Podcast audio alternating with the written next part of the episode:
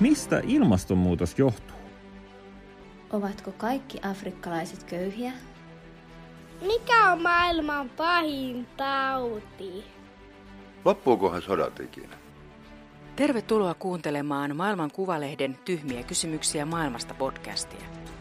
Etsimme vastauksia meitä kaikkia mietityttäviin kysymyksiin, joita harva on kehdannut kysyä.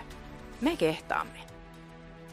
Syyrian sota on jatkunut jo kymmenen vuotta. Meksikossa riehuu huumesota, Etiopiassa taistellaan ja Balkanilla kytee taas. Miten on sotilasprofessori Janne Mäkitalo maanpuolustuskorkeakoulusta? Loppuukohan sodat ikinä? Aika haastava, haastava kysymys. Vaikka tässä itsekin haluaisi, että sodat loppus, niin ei se kyllä oikein tunnu mahdolliselta. Niin pitkään kuin valtiot tai poliittiset tai uskonnolliset liikkeet niin haluaa jotain itselleen tai joka on toisen osapuolen hallussa tai estää jotain toista osapuolta tekemästä jotain, niin, niin niin pitkään tuntuu, että näitä sotia, sotia esiintyy, koska sotahan on politiikka jatkamista toisin keinoin. Miten sota eroaa konfliktista? Se raja on aika häilyvä. Sota käytännössähän, niin sehän on nykyään sotilaallisen voiman käyttöä tai vaikutuksiltaan siihen verrattavissa olevaa muiden keinojen käyttöä toista osapuolta vastaan.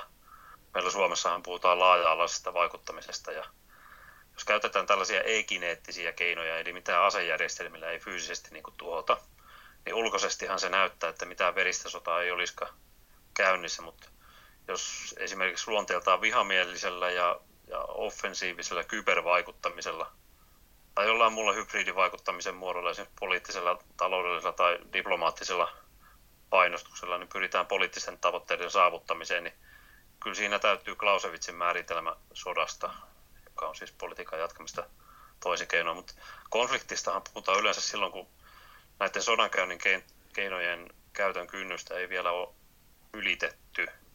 Tätä ei-kineettistä vaikuttamista, esim niin kuin hybridivaikuttamista, niin sitä varmaankin ollaan käytetty voimakkaasti ja tämmöinen selvä vastakkainasettelu on, on suun, syntynyt ja sitten se toinen osapuoli, joka on ehkä sitten aggressiivisempi, niin sillä saattaa olla tarve vähetellä sitä osuutta ja tapahtumien luonnetta.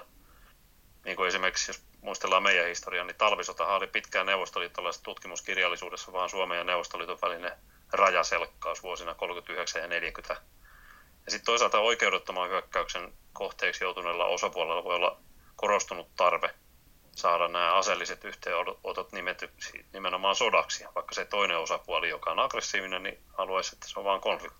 Esimerkiksi Ukraina on korostanut koko ajan vuodesta 2014 asti, että se on sodassa Venäjän tukemia itä-ukrainalaisten terroristien kanssa. Kun ajatellaan historiallisesti, niin mikä on ollut kaikkein verisin sota? Kyllä se edelleenkin on toinen, toinen maailmansota. 50 miljoonaa kuollutta, joista taisi 20 miljoonaa olla pelkästään neuvostoliittolaisia menehtyneitä ja 8 miljoonaa juutalaista tuhottiin. Kyllä se on niin kuin pahimmasta päästä. Ensimmäisen maailmansodan väitettiin aikanaan olevan se suuri sota ja pahin, pahin sota. En muista, oliko se noin 20 miljoonaa ihmistä, jota siellä, siellä kuoli. Ja sitten siihen liittyi vuonna 2005, anteeksi, 1915 alkoi armeenialaisten kansanmurha, jossa pelkästään miljoona ar- armeenialaista siviiliä tapettiin.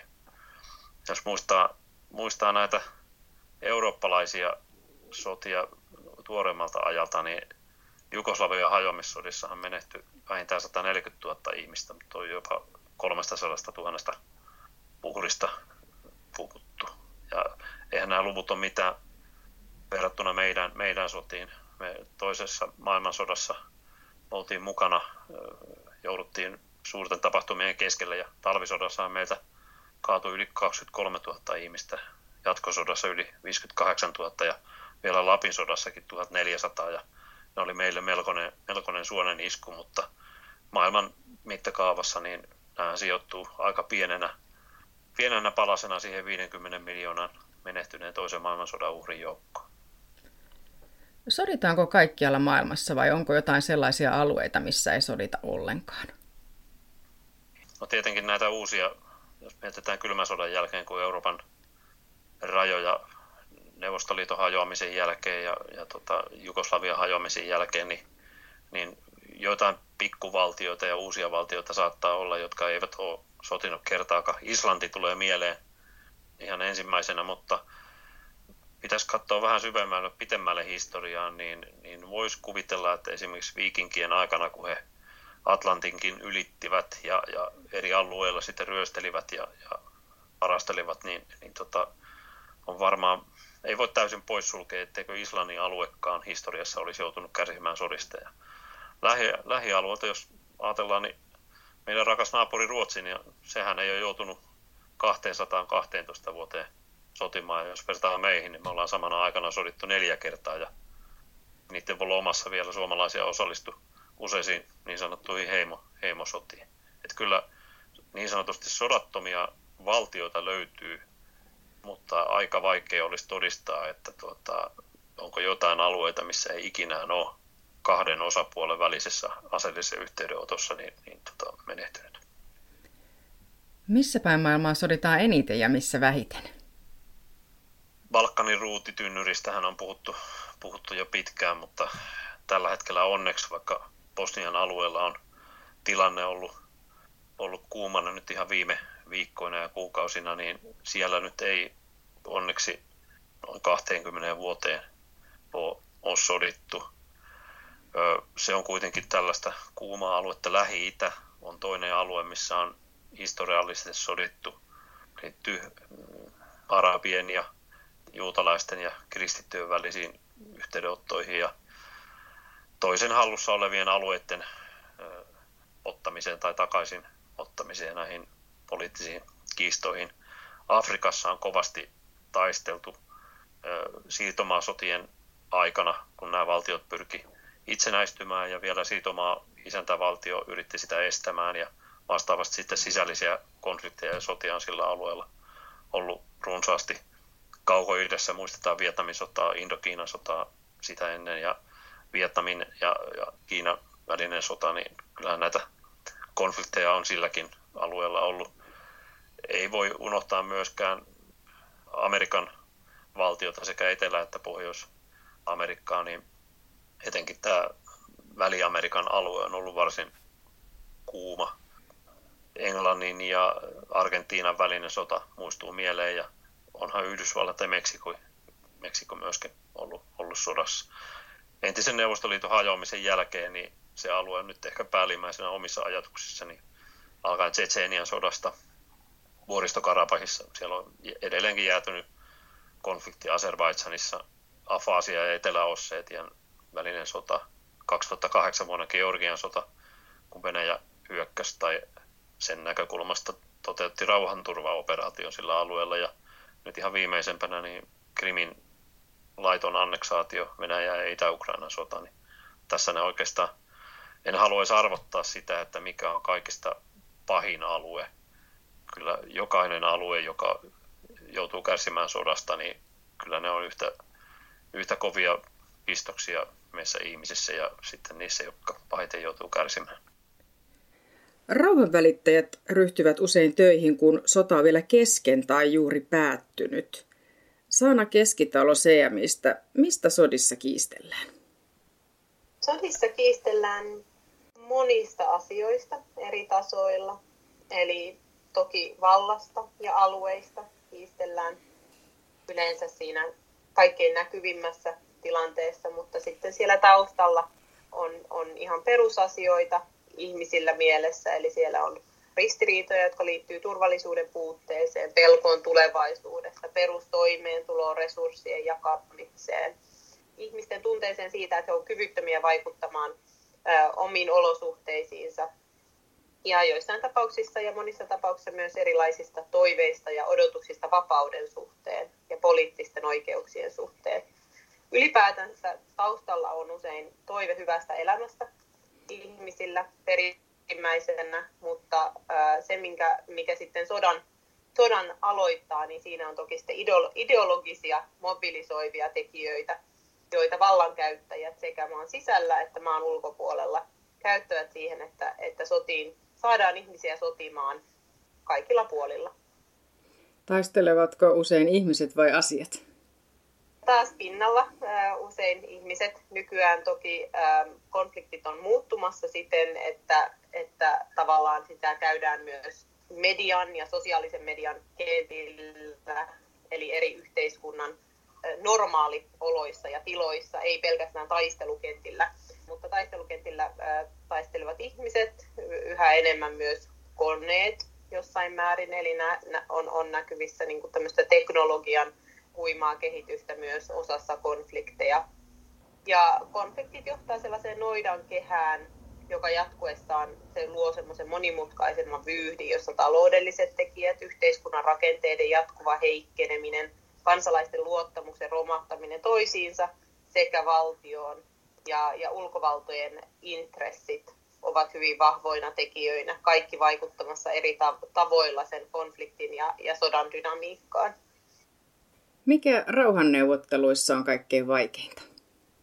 Tietenkin se, että jokainen konflikti, konteksti on, on usein hyvin kompleksinen kokonaisuus. Konfliktit tapahtuvat monella eri tasolla. Ne tapahtuu kansainvälisellä, alueellisella, valtion, valtiotasolla ja myös paikallisella tasolla. Ja kaikki nämä tasot on toisaalta suhteessa toisiinsa. Eli, eli se kyky tukea ja aloittaa rauhanneuvotteluja oikeaan aikaan on, on, on hyvin tärkeää. Viedä niitä, pyrkiä viemään niitä oikeaan suuntaan ja tavalla, jossa on paikallinen omistajuus hyvin, hyvin vahvassa asemassa. Poliittista tahtotilaa pitää löytyä paikallisilta toimijoilta ja, ja niiden rauhanneuvottelujen ja prosessien tulisi ideaalisti tuoda mukaan kaikki olennaiset toimijat, eli myös niin kuin laajempi yhteiskunta, naiset, marginalisoituneet ryhmät. Eli näiden ja heidän mukanaolonsa on, on tavallaan ainoa tae sille, että, että se rauha ja mahdollinen prosessin tulos on sitten kestävä myös. Eli ä, oikea ajoitus, oikeat keinot ja oikeat kontaktit, se, että saadaan kaikkien eri konfliktitasojen toimijat mukaan siihen prosessiin, joko suorasti tai epäsuorasti, eli koordinaatio. Ja toisaalta myös sitten se, että, että rauhanoperaatiot, rauhanneuvottelut olisivat se johtava voima sillä tavalla, että kriisinhallintaoperaatiot esimerkiksi, joissa on sotilaallisia toimijoita mukana, niin toimisivat koordinaatiossa tämän kanssa ja mahdollisesti tukien sitä, eikä niin, että kriisinhallintaoperaatiot ja ja sotilaallinen tuki on se ensisijainen, jolloin tavallaan se poliittinen kenttä äh, ja poliittinen toiminta ja edistys jää sitten kakkoseksi. Ja myös se, että kehitysyhteistyötoiminta niin olisi näitä rauhan, rauhanprosessia tukevaa. Eli semmoinen laajempi koordinaatio sillä kentällä on hyvin tärkeää. Mitä mieltä olet, missä päin maailmaa on tällä hetkellä kaikkein huolestuttavin tilanne? Tämä onkin ähm, ihan hankala kysymys. Musta tuntuu, että monilla, kaikilla alueilla on omat, omat haasteensa, jotka liittyvät alueiden historiaan ja, ja nykytilanteeseen ja suhteeseen laajempiin kansainvälisiin, kansainvälisen politiikan balanssiin ja, ja, ja ristiriitoihin. Meillä on esimerkiksi ihan jo Euroopassa niin yhteiskuntien resilienssi ö, alkaa olla alkaa olla tavallaan paineen alla, koska tämä konfliktien ja, ja, ja, ja sodan häilyvä raja siitä, miten, miten konflikteja tavallaan käydään eh, meille normaaleissa tiloissa ja informaatiovaikuttaminen yhtenä, yhtenä sodankäynnin tapana, niin on, on tulossa niin kuin osaksi, osaksi ihmisten arkea ympäri maailmaa. Ja, ja tällä tavalla myös, myös niin kuin Eurooppa ei ole immuuni sille ja, ja se pitää niin kuin tunnistaa ja huomata. Ja me e, Euroopan rajoilla on myös hyvin paljon, hyvin paljon jännitteitä ja tässä tavallaan sen, sen mielessä pitäminen, että EU alun perin on nimenomaan ollut rauhanprojekti ja, ja sellaisena on ollut hyvin vahva ja onnistunut ja näin sen pitäisi myös jatkua.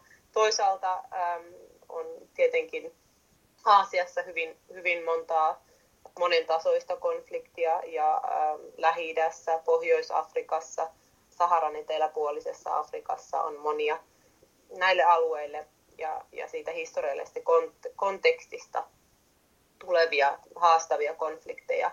Ja, ja tota, heille niin kuin ominaisia dynamiikkoja, jotka, jotka nyt näiden uusien trendien, trendien mukana sitten muokkautuu yhä monimutkaisemmiksi kokonaisuuksiksi. Loppuukohan sodat ikinä? Vaikea sanoa, loppu, loppuvatko ikinä. Tuskin konfliktit ainakaan äh, ikinä loppuvat. Äh, pyritään tietenkin sellaiseen ideaaliin maailmaan, jossa olisi kansainvälisiä järjestelmiä, alueellisia toimijoita ja järjestelmiä, jotka pystyisivät vastaamaan mahdollisiin, mahdolliseen konfliktipotentiaaliin sillä tavalla, että, että konfliktit pystyttäisiin käsittelemään yhteiskuntien sisällä, valtiot pystyisivät, pystyisivät vastaamaan näihin, näihin kansalaisten pyrkimyksiin, toiveisiin, potentiaaliin, ottamaan mukaan naisia, ottamaan mukaan marginalisoituneita ryhmiä yhteiskunnassa poliittisesti ja taloudellisesti. Eli tavallaan se eri valtioiden resilienssi on, on hyvin keskeisessä asemassa siitä, että kuinka, kuinka paljon on, on potentiaalia ja herkkyyttä, herkkyyttä yhä uudelleen syttyville sodille. Ja, ja tavallaan luottamus kansalaisten ja valtioiden välillä perustuu siihen tietenkin, että nämä valtiot pystyvät toimimaan jonkinlaisen yhteiskuntasopimuksen mukaan.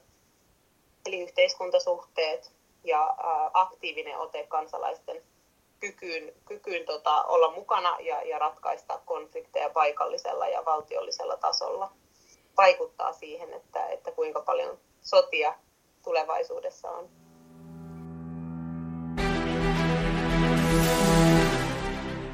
Kuuntelit Maailman Kuvalehden podcastia – jossa mikään kysymys maailmasta ei ole liian tyhmä.